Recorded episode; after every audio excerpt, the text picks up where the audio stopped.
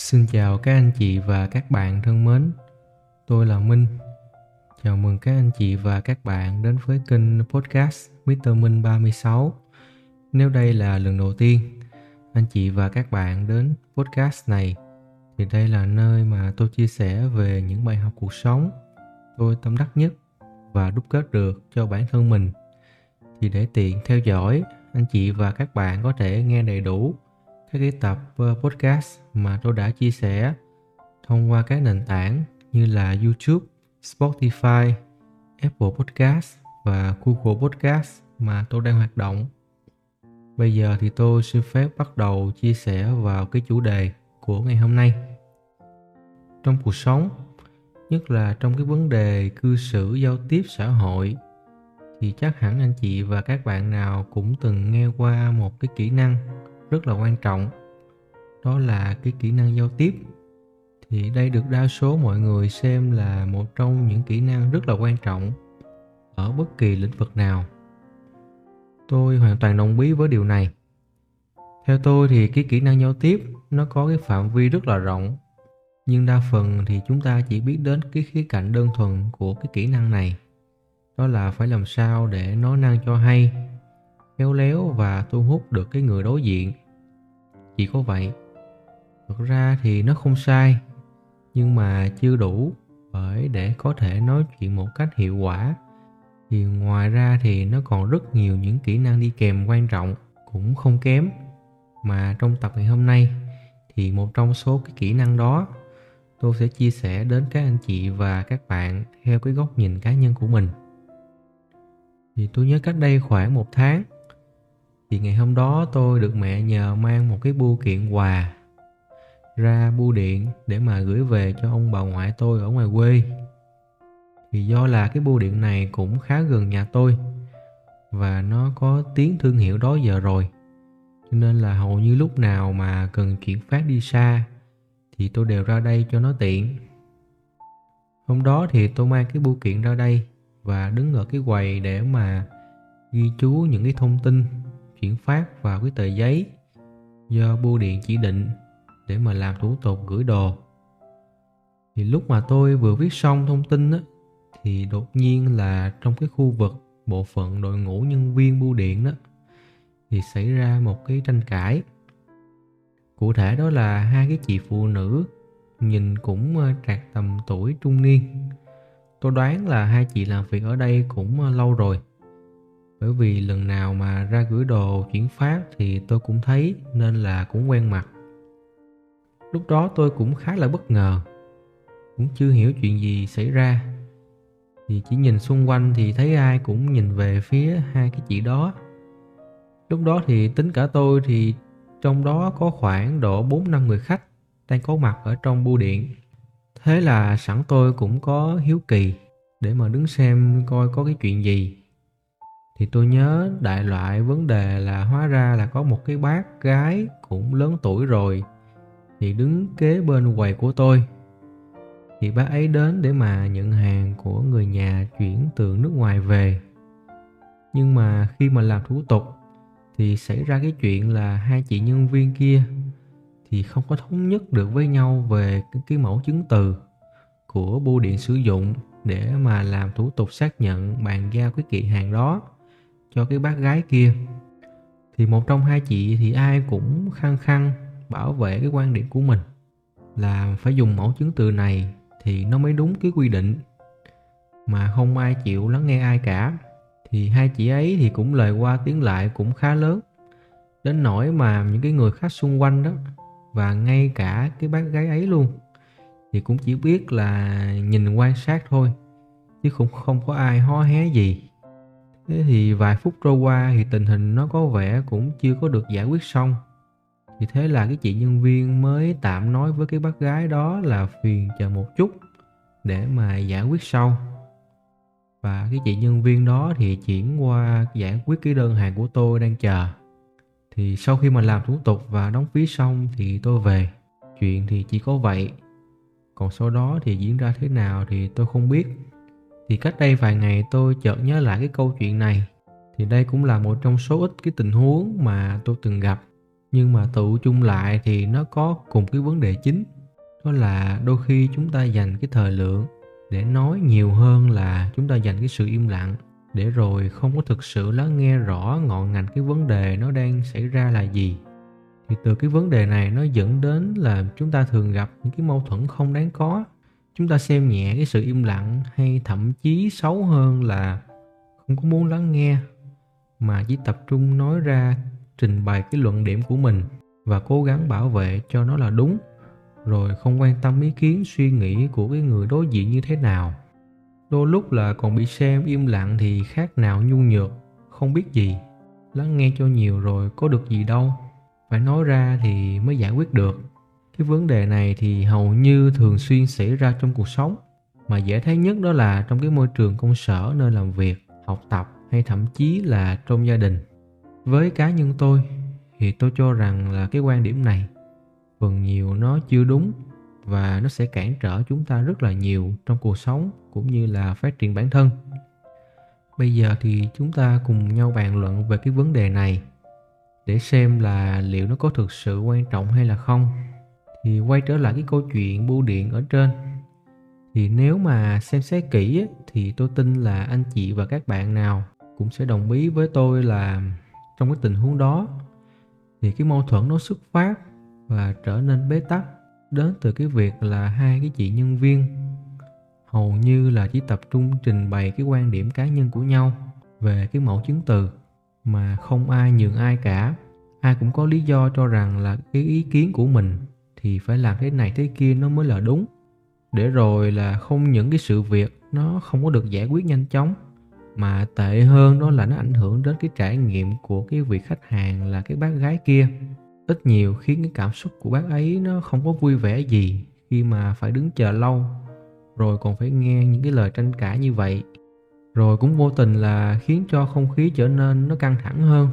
Chưa kể là những cái vị khách xung quanh thì đứng chờ cũng bị ảnh hưởng nữa rồi xa hơn đó là nó còn dẫn tới những cái ấn tượng không tốt về cái thương hiệu của cái đơn vị này trong mắt của khách hàng sử dụng dịch vụ. Nhưng mà với cái cách giải quyết khác, thay vì đôi co lời qua tiếng lại như vậy với nhau, thì chỉ cần là một trong hai người bình tĩnh im lặng một lúc thôi để mà tập trung lắng nghe đồng nghiệp và khách hàng của mình, trình bày những cái vấn đề nó phát sinh xảy ra một cách tường tận, thì tôi tin là chúng ta sẽ có đủ cái dữ kiện và thông tin để mà cùng nhau tìm ra cái phương án xử lý hiệu quả nhất. Từ đó thì cái mục đích chính quan trọng nhất mà chúng ta đạt được, đó là không chỉ là giúp cho khách hàng là cái bác gái kia là giải quyết xong cái vấn đề, mà nó còn để lại trong mắt khách hàng về cái ấn tượng tốt đẹp, cái tinh thần làm việc chuyên nghiệp và chăm sóc khách hàng chú đáo. Còn đối với nội bộ thì nó khiến tinh thần đồng đội, làm việc trong đội ngũ, nó trở nên đoàn kết hơn và hiệu quả hơn rất là nhiều. Vì trong nhiều tình huống thì đôi khi là những cái ý kiến mà chúng ta tưởng chừng như là nó không liên quan của một người nào đó có thể gỡ cái nút thắt và giải quyết được tất cả cái vấn đề. Từ đây thì nó đúc rút cho tôi một cái bài học quan trọng, đó là trong giao tiếp thì để giải quyết bất kỳ cái vấn đề nào thì chúng ta hãy nói ít hơn để mà tập trung lắng nghe được nhiều thông tin hơn sau đó thì hãy nói ra quyết định và quan điểm của mình. Thì nó đến đoạn này thì chắc là một số anh chị và các bạn sẽ phản biện lại là biết là phải lắng nghe, nhưng mà đâu thể cứ im lặng hoài. Mình phải nói ra thì mới biết là đúng hay sai, thì mới biết đường mà tìm cách giải quyết chứ. Rồi sẽ có thể là có một số ý kiến cho rằng là biết là im lặng để lắng nghe rồi, nhưng mà khi lắng nghe cái ý kiến nó không có hợp lý thì sao mà im lặng nổi được? Bức bối trong người, phải nói ra. Để cho cái người đối diện họ biết, thì bản thân mới cảm thấy thoải mái được. Vậy thì có cái cách nào để mà có thể im lặng, tập trung lắng nghe một cách thoải mái được hay không? Thì những quan điểm này tôi hiểu được và tôi cũng không vội kết luận nó là đúng hay sai. Nhưng mà chúng ta hãy thử thay đổi cái góc nhìn xem. Thứ nhất tôi đặt cái vấn đề là thay vì chúng ta nói trước rồi nghĩ sau, thì tại sao chúng ta không nghĩ trước rồi nói sau? Thì cái xác suất phương án nào nó sẽ hiệu quả hơn? Và tránh những cái bất đồng nó không đáng có. Thì tôi đoán là anh chị và các bạn sẽ đồng ý với tôi là chúng ta nên nghĩ trước rồi nói sau. Bởi cái chìa khóa ở đây chính là hai từ dữ kiện. Hầu hết thì những cái mâu thuẫn bất đồng thì nó xuất phát từ việc là chúng ta đều ít nhiều thiếu cái dữ kiện đầy đủ trước khi nói ra. Mà chúng ta quên mất rằng là chỉ có duy nhất cái sự im lặng tập trung lắng nghe thì chúng ta mới có đủ cái sự tập trung để tiếp nhận dữ kiện để suy xét kết luận nó. Thứ hai tôi biết là để im lặng lắng nghe là cái điều không có dễ dàng gì. Bởi một phần cái cơ chế tâm lý con người mình á, thì nó thường hướng đến cái tôi đề cao bản thân và cái lòng tự trọng. Cho nên xu hướng con người nó sẽ thích nói để mà thể hiện bản thân hơn là cái chuyện im lặng lắng nghe. Nhưng tôi xin làm rõ cái vấn đề ở đây là ý tôi muốn truyền tải, đó là chúng ta chủ động im lặng để mà tập trung lắng nghe. Mục đích là để giải quyết cái vấn đề. Nó sẽ khác với cái việc là im lặng thụ động để mà lắng nghe miễn cưỡng. Mục đích là chỉ cho có thôi thì đây là hai cái khía cạnh nó hoàn toàn là khác nhau. Chúng ta chủ động im lặng để mà tập trung lắng nghe toàn bộ cái diễn trình sự việc, từ nhiều luồng ý kiến, thông tin xung quanh, để hiểu rõ cái ngọn ngành từ đó để mà ra được cái quyết định và cái cách giao tiếp phù hợp với cái tình huống. Thay vì là chúng ta im lặng một cái cách thụ động, rồi lắng nghe một cái cách miễn cưỡng, thì tôi cho không những chúng ta không tiếp nhận được thông tin một cách rõ ràng mà tệ hơn là nó còn gây cái cảm xúc tiêu cực cho chính bản thân và cái người đối diện. Và thứ ba, đó là cái cơ chế hình thành tư duy, suy nghĩ của chúng ta thì đôi khi nó là cái con dao hai lưỡi. Như chúng ta biết thì con người mình nó có năm cái giác quan. Thì trong suốt cuộc đời thì những cái thông tin mà chúng ta tiếp nhận vào não bộ thì sẽ thông qua năm cái giác quan này. Vì thế mà khi những thông tin nó đi vào và nó có cái tần suất lặp lại nhiều lần. Thì tư duy chúng ta nó sẽ định hình đinh đóng cột như vậy. Nó gọi là cái niềm tin cũ mà chúng ta cho nó là đúng. Và cực đoan hơn là chúng ta bắt người khác là phải giống như mình nghĩ.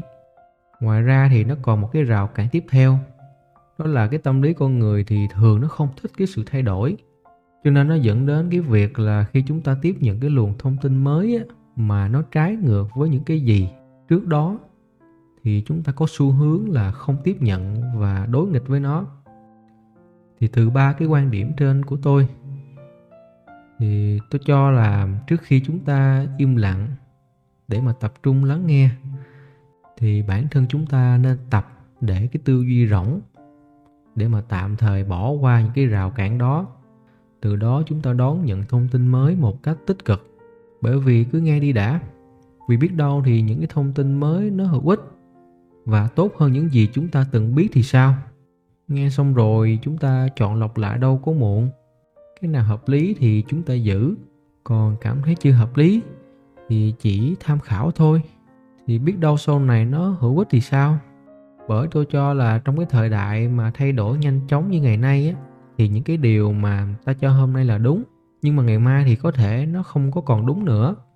Bàn ngoài lề một chút á thì nếu anh chị và các bạn nào mà đã từng tìm hiểu qua về lĩnh vực ờ, đàm phán thương lượng trong kinh tế thương mại đó, thì chắc là sẽ biết là một trong những cái công cụ lợi hại và hiệu quả trong cái cuộc đàm phán, đó chính là cái sự im lặng và cái sự lắng nghe. Phân tích ra thì nó sẽ dài dòng, nhưng đại loại là đôi khi chính nhờ hai yếu tố này khiến tâm lý đối phương trên bàn đàm phán sẽ có cái sự dao động và có thể là hoán đổi vị thế từ bị động thành chủ động, cái quyền kiểm soát của đàm phán. Từ đó mà chúng ta có thể gây ảnh hưởng nhất định đến đối phương. Có câu nói nửa đùa nửa thật trong cái lĩnh vực này, đó là trên cái bàn đàm phán thì nếu để ý cái người nào mà im lặng nhất, thì nhiều khả năng là cái người đó nắm quyền lực nhất và định đoạt trên cái bàn đàm phán. Nói nghe thì có vẻ hàng lâm cho nên là tôi sẽ lấy một cái ví dụ đời thường để anh chị và các bạn dễ hình dung.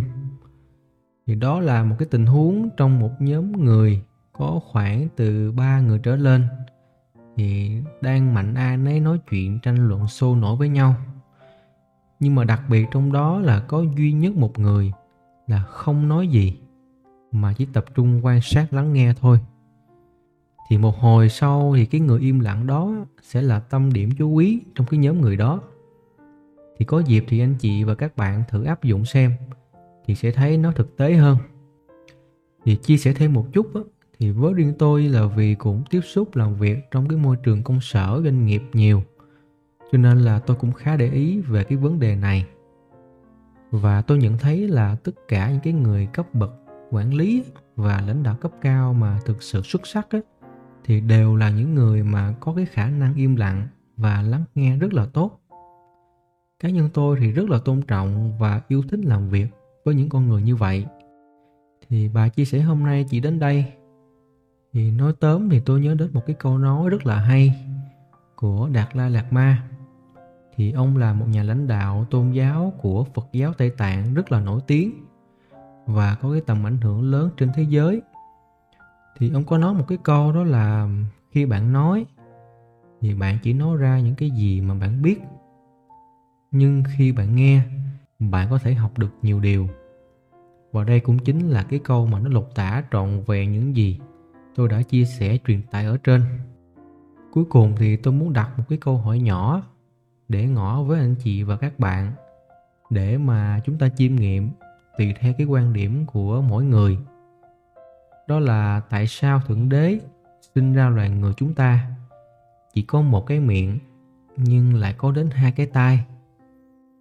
Thì hy vọng là những chia sẻ trên ít nhiều sẽ mang lại được cái giá trị tích cực đến các anh chị và các bạn. Thì nếu thấy ờ, podcast này là hữu ích, thì nhờ anh chị và các bạn có thể chia sẻ đến bạn bè và người thân của mình để mà lan tỏa được cái giá trị nhiều hơn nữa thì một lần nữa, xin cảm ơn các anh chị và các bạn đã dành thời gian lắng nghe cái tập podcast của tôi ngày hôm nay. Xin chúc các anh chị và các bạn có một cái buổi tối an lành và hạnh phúc bên gia đình của mình.